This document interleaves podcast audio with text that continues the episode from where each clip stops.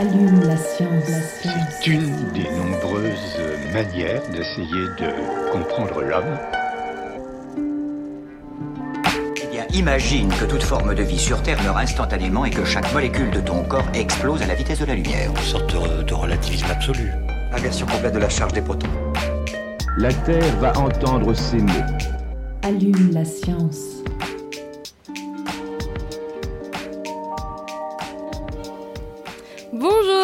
À tous et toutes dans Allume la Science, l'émission qui vous branche chaque semaine sur l'actualité de l'UM, l'Université de Montpellier et de ses partenaires. Et pour commencer, nous sacrifions à la tradition en vous souhaitant bien sûr une très belle et très très divergente année 2024. Les fêtes sont derrière, sont derrière nous et avec elles, le stress et le plaisir de proposer à ses convives une table bien garnie, que l'on soit amateur de banquets dignes d'Obélix ou au contraire partisan d'une sobriété heureuse. À l'heure où l'inflation fait les gros titres, votre budget a sans doute compté pour beaucoup dans l'élaboration de vos menus. Si vous habitez en périphérie, la perspective d'affronter les bouchons vous a peut-être aussi découragé de venir chercher votre plateau de fruits de mer en centre-ville.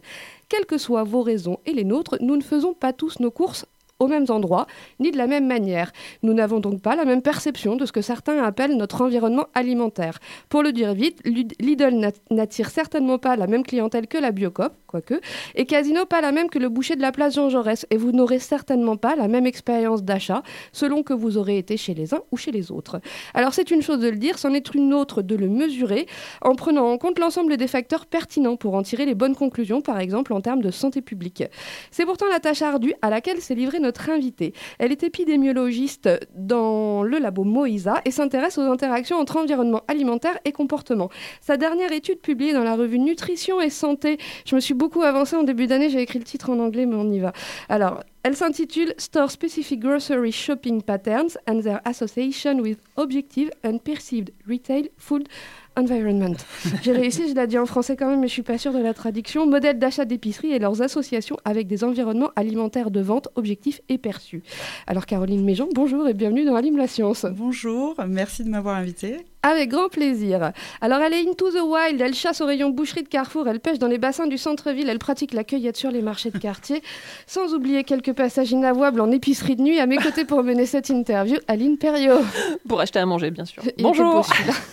En deuxième partie d'émission, nous vous emmenons sur le campus de la Gaillarde, découvrir les plateformes de phénotypage à haut débit M3P. Cette semaine, Boris Parent nous ouvre la plateforme Phénodine. Enfin, notre invitée de dernière minute est Christelle Tibéry, chercheuse à Géosciences. Elle nous présente un nouvel ouvrage et une conférence, le tout sur un même thème, le Grand Rift africain.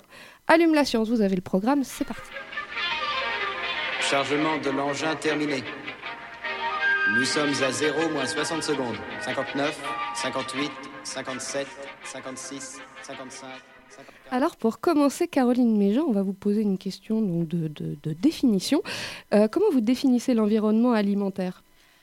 L'environnement alimentaire, euh, c'est l'interface entre le consommateur, la production et, l'offre alimentaire. Euh, c'est euh, très global, hein, ça concerne à la fois l'exposition au commerce pour une population, mais aussi le prix des aliments, la qualité nutritionnelle des aliments, ou encore même les systèmes d'information comme le Nutri-Score. Alors vous parlez également dans cette étude de paysage alimentaire, c'est pas la même chose. Le paysage alimentaire, c'est une sous-dimension de l'environnement alimentaire. Il s'agit de l'ensemble des commerces et restaurants auxquels une population est exposée sur un territoire donné. Donc par exemple entre le- l'endroit où on travaille et l'endroit où on vit par exemple. Par exemple, euh, donc, euh, euh, si vous vivez à côté d'un marché ou encore euh, la densité de fast-food autour de votre domicile. Alors, en tout début de votre publication, vous parlez aussi d'une troisième notion qui est le paysage alimentaire perçu. Euh, c'est quoi la différence avec le paysage alimentaire? Alors le paysage alimentaire, il se mesure euh, de façon objective à partir de données géographiques et de bases de données euh, sur les commerces et aussi de façon subjective par les habitants et il représente plutôt l'intérêt des habitants pour les commerces alimentaires autour de chez eux ou dans leur espace d'activité. Alors on sait, ou en tout cas on croit savoir, que la culture euh, française est particulièrement réputée pour le lien réel ou supposé qu'elle entretient avec le repas et la nourriture. Donc est-ce que le paysage alimentaire il est différent ou est-ce qu'il y a une spécificité très particulière par rapport à nos voisins européens par exemple? Alors on peut euh, la plupart des, des données dans la littérature sont d'abord nord-américaines ou australiennes. Donc là, on est dans des paysages alimentaires très, Très différents différents, de, de- de ceux des pays européens. Ensuite, la France, oui, euh, la différence, c'est peut-être euh, davantage de marchés plein vent euh, en Europe du Sud.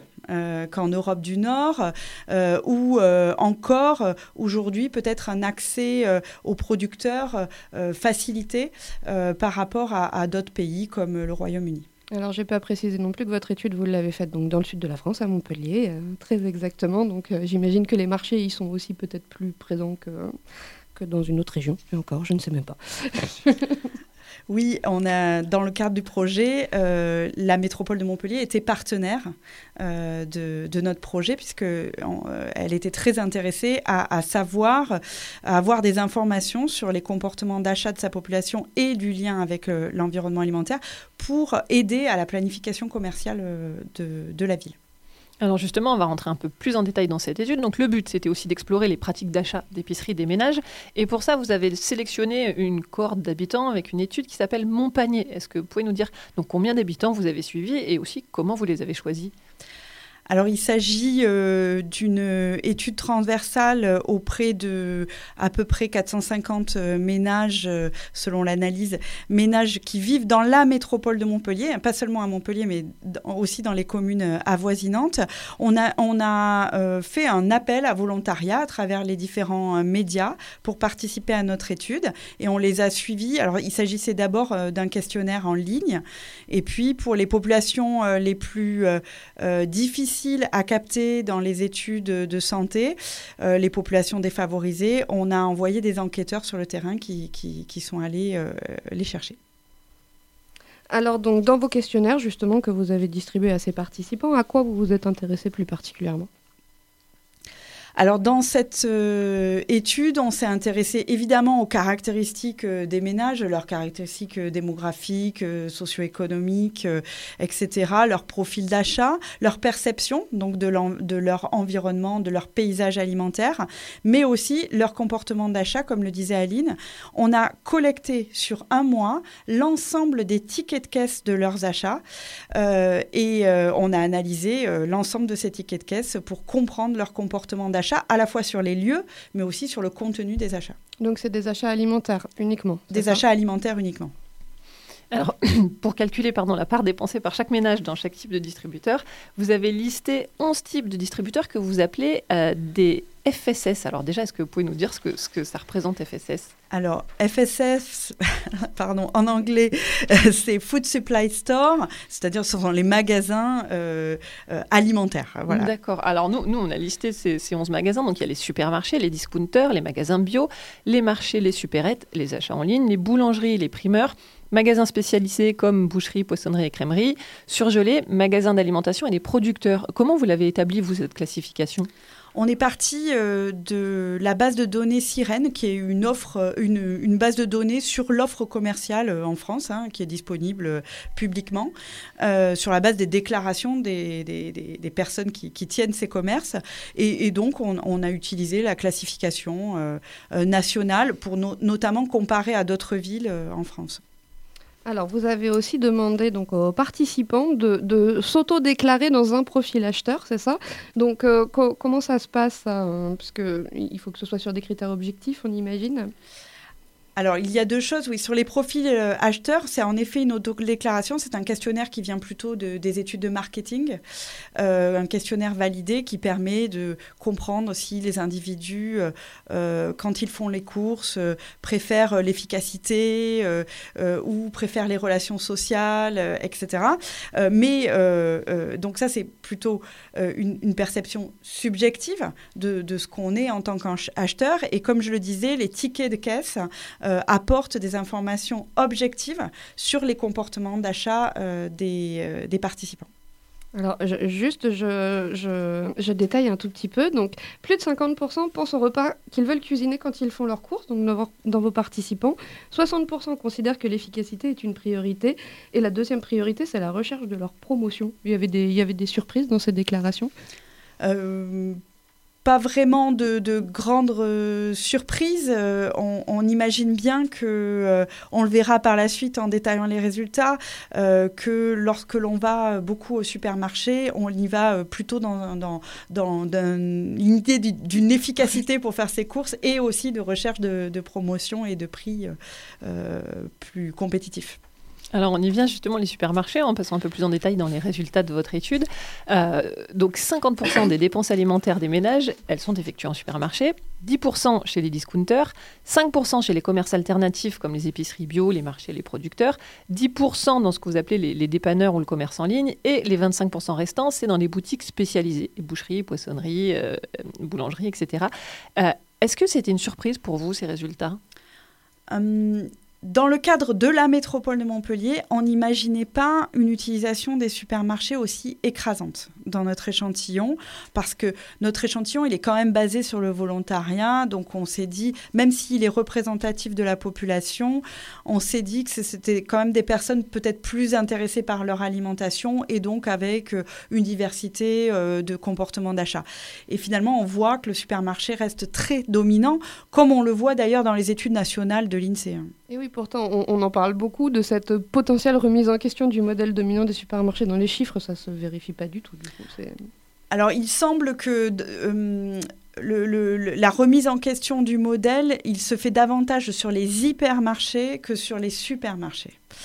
Euh, Aujourd'hui, en effet, les hypermarchés perdent des parts d'achat, contrairement aux supermarchés ou au système de euh, micro-supermarchés type euh, Carrefour Market, euh, voilà, euh, et, et- et qui, qui marchent très bien, en, en l'occurrence. voilà. Et oui, oui, ça, ça rejoint du coup les- le- l'efficacité, ceux qui considèrent, vous parlez du coup dans votre étude des mêmes achats sous un même toit, en fait, c'est ça aussi, c'est le, souhait d'aller vite, quoi. C'est exactement ça, oui. Alors justement, quand vous avez repris les dépenses d'achat en fonction des types de distributeurs, vous avez distingué euh, cinq groupes, cinq profils de consommateurs. Et le premier profil, il, regroupe donc les, ménages qui fréquentent essentiellement les supermarchés. C'est 49% de l'échantillon. Euh, Est-ce que vous pouvez nous dire un peu plus précisément qui ils sont? Quel type de personnes ça regroupe? Alors, ça regroupe euh, plutôt ben, euh, des personnes euh, qui vont vers l'efficacité, comme on l'a dit, et, vers des prix plus bas, qui cherchent des promotions. On voit qu'ils font plus de 80% de leurs dépenses en supermarché. hein. Quand on l'appelle supermarché, c'est bien, c'est bien très marqué. Et ils sont finalement pas très marqués euh, socialement, euh, puisqu'ils représentent la majorité. C'est un groupe assez hétérogène. Euh, voilà. Alors, le deuxième, le deuxième profil, vous l'avez appelé diversifié. Donc, euh, c'est ceux qui consomment chez les commerçants alternatifs, donc épicerie bio, les producteurs, dans des magasins spécialisés, donc toujours boucherie, boulangerie, primeur. Donc, eux, ils représentent quel pourcentage de, votre échantillon? Alors, ils représentent 18% de notre échantillon, ce qui est euh, non négligeable. Euh, c'est un profil avec euh, globalement un niveau d'études et un niveau de revenus plus élevé, donc des, CSP plus et plus âgés. Et puis, ce qui était intéressant, c'est que ce profil, il était plus susceptible. Euh, euh, on avait une association euh, avec leur paysage alimentaire où ils étaient plus susceptibles de vivre à proximité d'un marché ou dans leur espace d'activité. Donc, le fait d'être exposé à un marché leur donnait l'opportunité justement de diversifier leur comportement d'achat vers le marché, mais aussi vers d'autres sources de comportement. Alors, Pardon, alors le troisième profil, c'est ce que vous avez appelé le profil discount, alors qui s'approvisionne donc essentiellement chez les discounters. Euh, ils sont 12% dans votre étude. On imagine qu'on retrouve dans ce groupe les catégories les moins favorisées. Est-ce que c'est confirmé par vos résultats? Oui, c'est bien ça. On, on retrouve des niveaux de revenus euh, moins élevés et aussi des niveaux euh, d'études euh, moins élevés, une- un pourcentage de personnes aussi au chômage plus, plus important dans, dans ce groupe-là. Et, est-ce qu'on a une idée du, ressenti qu'ils ont justement de leur paysage alimentaire? Est-ce que, euh, est-ce que ça se traduit, est-ce que ça se traduit par un moindre plaisir à faire ses courses, par exemple?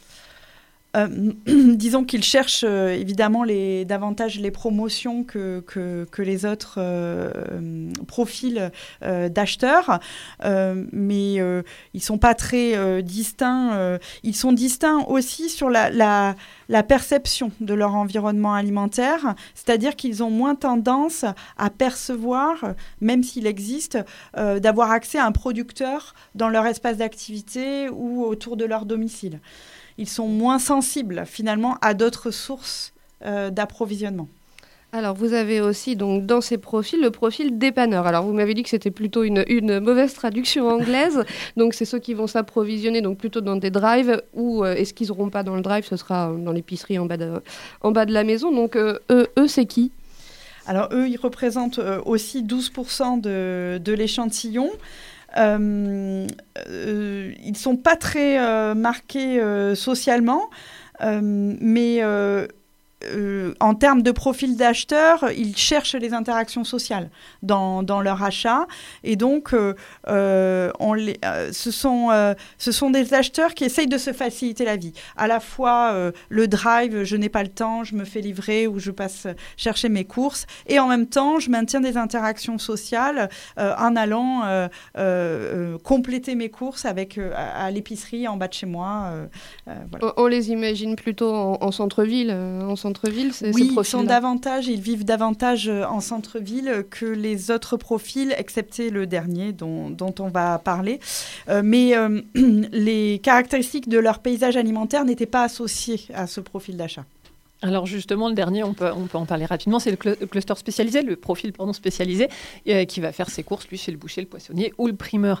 Euh, qui, on retrouve là dans ce groupe qui représente 9% de votre échantillon? Hum, ils n'étaient pas non plus euh, très très marqués socialement. Il, y avait quand même un peu plus de retraités et un peu plus de, personnes sans emploi que, que dans les autres clusters. Et, mais ce qui était intéressant, c'est que bon, ils vivaient aussi davantage en centre-ville. Euh, et ce qui était intéressant, c'est que ce profil, il était associé euh, euh, au fait d'habiter à proximité des commerces spécialisés. Donc on voit bien que c'est parce qu'ils habitent à côté des commerces spécialisés, boucherie, poissonnerie, primeur, euh, qu'ils ont ce comportement d'achat propre. Alors, une des questions qu'on peut se poser, euh, donc on a vu que le lieu de résidence euh, est, assez déterminant dans ses comportements d'achat, mais alors finalement, est-ce qu'on va habiter en centre-ville parce qu'on veut profiter des commerces de centre-ville, ou est-ce que c'est le fait que que- qu'on soit en centre-ville qui fait qu'on va s'intéresser à ces commerces? On sait, euh, on sait déterminer un peu l'origine de ces comportements, dans quel... Alors c'est vrai qu'il y a des effets de causalité dans un sens comme dans un autre, de causalité inverse. Alors l'étude Montpanier, elle permettra de répondre à cette question parce qu'elle est faite à un moment euh, T. Euh, on dit étude transversale. Par contre, d'autres designs d'études, ça s'appelle des études longitudinales, permettent de regarder cet effet de causalité. Par exemple, aujourd'hui, on participe à un projet euh, ANR qui se déroule à Paris, Porte de la Chapelle, et on regarde l'effet des changements urbains Porte de la Chapelle, un gros réaménagement du quartier, sur les changements de comportement euh, d'achat de cette population et aussi le changement de population même du quartier du- du fait des changements urbains. Et oui, ça doit être nous. euh, Je, vous parlais tout à l'heure de, de Figrol, où effectivement, on a vu chez les mêmes primeurs surgir des, panneaux euh, produits locaux un peu partout, alors que c'est exactement les mêmes primeurs. Ça m'a fait rire. Oui, et dans la métropole de Montpellier, il y a be- beaucoup de choses à faire aujourd'hui. La métropole est en train de faire un état des lieux de son paysage alimentaire et on réfléchit avec eux à avoir aussi une approche longitudinale pour évaluer ce, lien euh, causal, notamment par exemple sur un transect euh, de la ligne 5 et, regarder comment euh, euh, la mise en place de la ligne 5 va impacter les changements d'environnement alimentaire d'un quartier et donc les comportements d'achat de la population qui vit dans ce quartier. Alors, justement, votre étude, elle a été réalisée entre mai 2018 et décembre 2019. Donc, on est juste avant le Covid et les confinements qui l'ont accompagné. On a imaginé à ce moment-là que nos habitudes alimentaires, elles allaient changer. On n'a plus qu'une minute très rapidement. Est-ce que vous pouvez nous dire, euh, vous, ce que vous avez constaté sur euh, avant Covid, pendant Covid, après Covid, sur la consommation alimentaire? Alors justement, pendant le Covid, pendant le premier confinement, on a réalisé une étude auprès de cette même population pour comprendre leur comportement d'achat euh, dans le cadre du confinement. On n'avait pas beaucoup de changements. En tout cas, les changements n'étaient pas ceux qu'on pensait. Euh, on était euh, davantage vers l'utilisation du supermarché, et en particulier du drive, et pas vraiment de euh, se tourner vers les petits producteurs, etc. Maintenant, on peut imaginer que le paysage alimentaire de la métropole, il a évolué aussi depuis 2018-2019. Euh, une question qu'on peut se poser, c'est finalement, est-ce qu'il y a davantage de lieux d'approvisionnement vers, qui mettent en lien les producteurs et les consommateurs Ça, c'est une question qui reste en suspens et qu'on pourrait étudier. D'ailleurs, vous avez encore des études en, cours, je crois. Vous nous avez dit notamment sur la durabilité, c'est ça Exactement. Euh, c'est vrai que j'en ai pas parlé parce que ce n'est pas dans, cette publication, mais une deuxième publication est à venir sur le lien entre ces profils d'achat dont on vient de, parler et la durabilité d'un point de vue nutritionnel, la qualité nutritionnelle des achats, l'impact environnemental des achats, l'impact environnemental des trajets pour faire ces courses et aussi euh, le coût, euh, évidemment, des euh, des, achats. Et on ne manquera pas de relayer vos résultats. Merci beaucoup Caroline Méjean. Merci à vous. Et à bientôt dans Allume la Science. À bientôt. Et on passe maintenant à notre séquence reportage, Aline. On s'est rendu cette fois sur le campus de la Gaillarde. Oui, on démarre aujourd'hui donc une nouvelle série de reportages au LEPS, le laboratoire d'écophysiologie des plantes sous stress environnementaux, pour visiter les plateformes de phénotypage à haut débit M3P. Et pour le premier portage de cette série, c'est Boris Parent qui nous fait visiter la plateforme Phénodine, qui permet de faire l'enregistrement dynamique de la croissance des organes d'une plante. Donc pour décrire l'installation, c'est un plateau de 168 balances avec, donc avec lesquelles on peut mesurer la transpiration et l'état hydrique du sol, c'est-à-dire la caractérisation fine de la sécheresse qu'on va essayer de, mettre en place. Et ensuite on a une irrigation automatique pour euh, chaque pot et on a 540 euh, capteurs de déplacement qui nous permettent de, mesurer la croissance de feuilles individuelles à des pas de temps très courts de 5 ou 15 minutes. Et alors là, on a des fils euh, qui sont euh, un peu comme des tout petits fils de fer avec des pinces à linge et des fils à plomb, comme à la pêche. Qu'est-ce que c'est que ça? Voilà, ben en fait, c'est un, système de contrepoids. D'un côté, on a une petite pince avec laquelle on va accrocher une feuille en croissance. Euh, cette petite pince, elle est reliée à un fil de cuivre. De l'autre côté, il y a un petit plomb de 20 grammes. Entre les deux, il y a un capteur de déplacement et quand la, quand la feuille va s'allonger, le capteur va tourner, le signal va être interprété comme de la croissance de la, feuille qu'on est en train de mesurer. Chacun de, ces capteurs, enfin de ces pinces à linge, est accroché à une feuille pendant toute la durée de la croissance de la plante? Pendant toute la durée de la croissance d'une feuille. Donc les, chez les céréales, les feuilles elles vont pousser de manière euh, successive. Donc on va, on va en général mesurer la dernière feuille en croissance, c'est-à-dire celle qui est en pleine croissance. Euh, dans ce cas-là, on a une plante accrochée par capteur, donc 540 plantes. On peut aussi vouloir euh, mesurer plusieurs feuilles en croissance d'une même plante. Euh, chez le blé, on peut avoir plusieurs mm, feuilles qui vont pousser en même temps. On peut avoir trois capteurs mis sur la, même plante. Ça, va dépendre de la, question de recherche. Donc on aura soit une plante par pot mesurée avec trois capteurs, soit trois, trois plantes mesurées donc chacune avec un capteur. Donc là, justement, l'avantage de ce pas de temps court, c'est qu'on va pouvoir observer la sensibilité de cette croissance ou de la, transpiration à des euh, changements soudains des conditions euh, environnementales que subit la plante, donc des changements de lumière, des changements de sécheresse de l'air, et le tout en interaction avec la sécheresse du sol. Donc en fait ici on est quand même en serre, donc on est sous euh, des, conditions environnementales fluctuantes, mais qu'on peut retraiter, qu'on peut réanalyser par la suite, des mouvements de température, de, sécheresse de l'air euh, le long de la journée, le, lever du soleil, etc. On peut le retraiter, l'analyser euh, après coup, mais on a aussi une petite sœur de cette plateforme dans une chambre de culture dans laquelle on peut imposer strictement des conditions bien précises et, et modifier ces conditions euh, à des pas de temps très courts et regarder euh, le comportement de, la plante euh, sous ces conditions-là. Alors la plante justement, c'est quel type de plante que vous allez étudier ici? Donc, au niveau des capteurs de déplacement, c'est très ciblé céréales. Donc, c'est principalement des, expériences avec du blé, du maïs, du sorgho, du mil, du riz. Par contre, on peut aussi utiliser cette, plateforme principalement pour la transpiration en réponse au déficit hydrique. Et là, on peut analyser beaucoup, un grand nombre de plantes. On a déjà eu des bananiers, des pommiers, tout un, tout un tas de, plantes d'intérêt agronomique différentes. Cette plateforme, elle était un peu pionnière dans le développement des plateformes de phénotypage. Elle a commencé il y a, il y a 20 ans avec quelques balances, quelques capteurs et c'était sûrement une des, plateformes pionnières euh, au niveau mondial. Donc on a cette sensibilité à pas de temps court et on va regarder principalement les réponses de, la croissance au déficit hydrique, à la température, etc.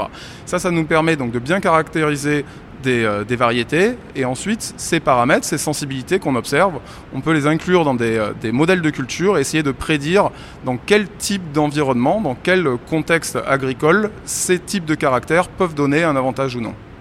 Alors, vous nous avez parlé tout à l'heure d'une petite sœur en une chambre de culture. Pour la décrire, c'est euh, ça serait c'est 14 balances, donc c'est beaucoup plus limité. C'est une centaine de capteurs de, déplacement.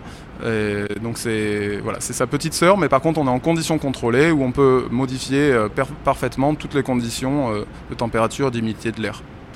Donc là, on, regarde la fameuse euh, petite sœur euh, dont vous parliez tout à l'heure. Euh, vous pouvez nous la décrire elle est, beaucoup plus petite que l'autre serre. Du coup, quoi ça sert d'en avoir deux?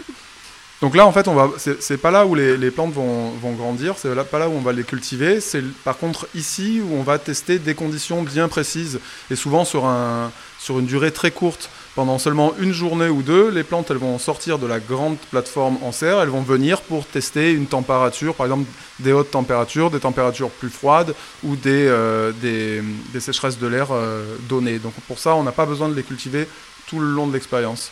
Et souvent, on fait une rotation finalement, donc c'est les, les- les plantes les plus avancées qui vont venir ici, et puis ensuite, euh, d'autres vont prendre la place, etc. Il y a combien de places là? Vous mettez combien de plantes? Donc là, on n'a que 14 pots en général si on veut mettre les balances. Là, euh, la plateforme là, il n'y a pas de balance, on peut en mettre un peu plus. Et on a euh, une centaine de capteurs de déplacement pour suivre euh, la, la- la croissance des feuilles. Et on se retrouve la semaine prochaine pour un nouveau reportage à M3P. Et on enchaîne maintenant avec notre invité des trois dernières minutes. Christelle Tibéry, bonjour. Bonjour. Et bienvenue dans Allume la science. Donc vous êtes chercheuse à Géosciences Montpellier et vous donnerez ce vendredi à 17h30 une conférence intitulée Regard croisé sur l'évolution d'un système géologique et écologique, le Rift Tanzanie. Alors en quelques mots, est-ce que vous pouvez nous, nous parler un petit peu de ce Rift euh, Tanzanie? Alors, euh, le, rift en Tanzanie, c'est une petite partie des 4000 km du rift est-africain euh, qui, qui va de Djibouti jusqu'au golfe du Mozambique. Et euh, à cet endroit, on a pas mal de volcans, on a pas mal de, populations, des populations urbaines qui se développent beaucoup, des populations pastorales. Et l'idée du projet qu'on a eu dans cette, dans cette région, c'était de voir en fait quels étaient l'impact des processus euh, géodynamiques, donc les séismes, les volcans, sur la population et sur l'environnement. Qu'est-ce que ça changeait et quelles étaient la perception, quelles étaient les perceptions des, euh, des, élèves et des, des gens qui y habitaient? Alors donc cette, euh, cette conférence, elle, elle prend place dans un projet qui est bien plus large que ça et que vous avez publié donc en novembre dernier sous la forme d'un ouvrage qui s'appelle euh, Le Grand Rift africain. Euh, donc il a été édité aux éditions du Cherche Midi. Alors ce Grand Rift africain, vous venez de le décrire en, en termes de kilomètres. Qu'est-ce Ouais. qu'on peut dire de ce système géologique Alors c'est un, un système, c'est plus qu'un système géologique en fait, c'est un système, euh, c'est un, enfin, un écosystème qui en a plein. Donc il y a une biodiversité absolument fantastique. Il y a des, des diversités au niveau politique euh, qui, qui est aussi euh, absolument incroyable.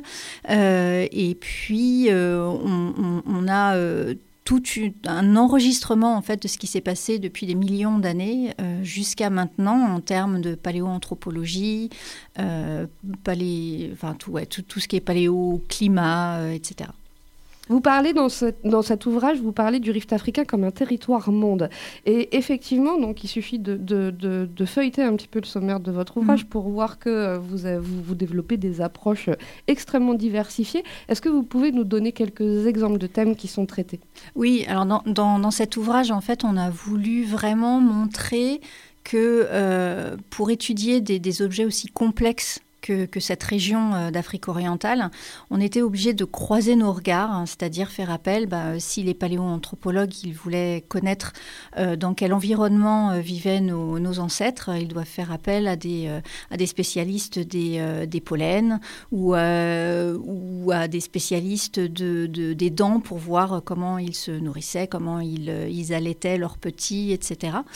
Et, et, ben, du coup, euh, voilà, c'était en fait l'idée, c'était vraiment de montrer que en, apportant chacun une expertise, notre expertise, on pouvait mieux comprendre comment les choses euh, interagissaient au sein d'un système qui fait, oui, 4000 km, 4000 km de long et que les populations locales, par exemple, ne voient pas. Ils ne vivent pas le rift comme euh, quelque chose de géologique. Il est là et voilà, ils font avec. Donc, l'idée, c'était ça, c'était de confronter aussi nos, nos a priori et, et ce qu'on savait euh, du passé, du, du, présent dans cette, dans cette région. Alors ces regards croisés, ils sont nombreux. Il y a combien d'auteurs qui ont oh, participé à Oui, alors euh, il y en a 58 si, si j'oublie personne. euh, donc oui, les textes ont été écrits. Donc il y a 116 mains qui sont penchées sur, sur cet ouvrage, des mains pour dessiner aussi, des mains pour écrire. donc il y a des paléoanthropologues, il y a des anthropologues, il y a des sociologues, il y a des géologues, il y a des sédimentologues, des géographes. Euh, voilà, il y a, pas mal d'expertises de, qui vont s'intéresser à des, euh, à des objets, euh, à des questions aussi différentes que voilà, comment on voit un volcan, comment un géologue voit un volcan et comment les enfants voient un volcan. Est-ce que c'est différent Pourquoi? Euh, de voir aussi euh, euh, la vie d'un chercheur, un peu qu'est-ce que c'est que la recherche dans, dans le Rift? Vous me disiez, c'est pas Indiana Jones tous les jours. C'est pas Indiana Jones tous les jours, heureusement d'ailleurs. Mais voilà, c'est beaucoup plus lent en fait. Il faut, il y a toute une temporalité. C'est pour ça que ça s'appelle un peu à la confluence des temps. C'est qu'il y a toute une temporalité qu'il faut aussi euh, il faut aussi en tenir compte euh, dans les processus. On a un séisme en quelques secondes, on a de l'érosion sur des, sur des milliers ou des centaines de milliers d'années. Euh, et puis, bah, la recherche, ça va de quelques années d'un projet à 10 ou 20 ans quand on veut enregistrer la façon dont le rift s'ouvre, par exemple. Alors, très, très, rapidement, parce que le temps file, donc cette région, on en parle beaucoup comme le berceau de l'humanité, on en parle beaucoup moins en tant que perspective à venir, et vous, vous faites ça dans cet ouvrage. Alors, est-ce que vous pouvez nous donner là aussi des exemples de, projections? Alors, euh, très rapidement, euh, oui, il y a des projections. Alors, au niveau euh, démographique, c'est une, région qui, qui, explose en termes de démographie, donc ils, ils, sont depuis pas mal de temps soumis à tout ce qui est contrainte de l'eau, depuis beaucoup plus longtemps que nous, par exemple. Donc on a beaucoup aussi à apprendre la façon dont ils gèrent l'eau, la façon dont ça interagit avec les sols, dont le climat l'érosion interagissent aussi avec la localisation de l'eau. il y a des enjeux politiques aussi énormes qui font parfois référence à des, à des des royaumes qui ont existé, euh, pardon. c'est pas, je suis pas historienne, je suis pas historienne. Ouais, des royaumes euh, qui ont qui ont déjà vécu euh, dans cette dans, cette région. Donc oui, il y a des enjeux politiques, il y a des enjeux géologiques, notamment pour les ressources minérales, pour le pétrole, pour pour les enjeux pour l'eau. Enfin bref, il y a climatique aussi. Il y a énormément d'enjeux compte. Et on vous invite donc à les parcourir, donc soit en vous rendant donc à la conférence où ce sera un peu plus ciblé. Donc la conférence est vendredi de 17h30 à 19h, amphi 2301 sur Triolet, c'est ça? Oui. Et euh, donc votre ouvrage, donc on le trouve dans toutes les bonnes librairies? Normalement, sinon, il faut le commander euh, auprès des libraires, euh, de notre libraire préféré. Et au coût de 35 euros, ce qui finalement est très, très abordable pour un aussi joli livre. Il est, il est beau autant esthétiquement que, que à lire. Merci beaucoup. Merci à vous, Christelle. Allume la science, c'est fini pour aujourd'hui. Un grand merci à Alice Rollet pour la réalisation de cette émission. On se retrouve la semaine prochaine. D'ici là, restez branchés.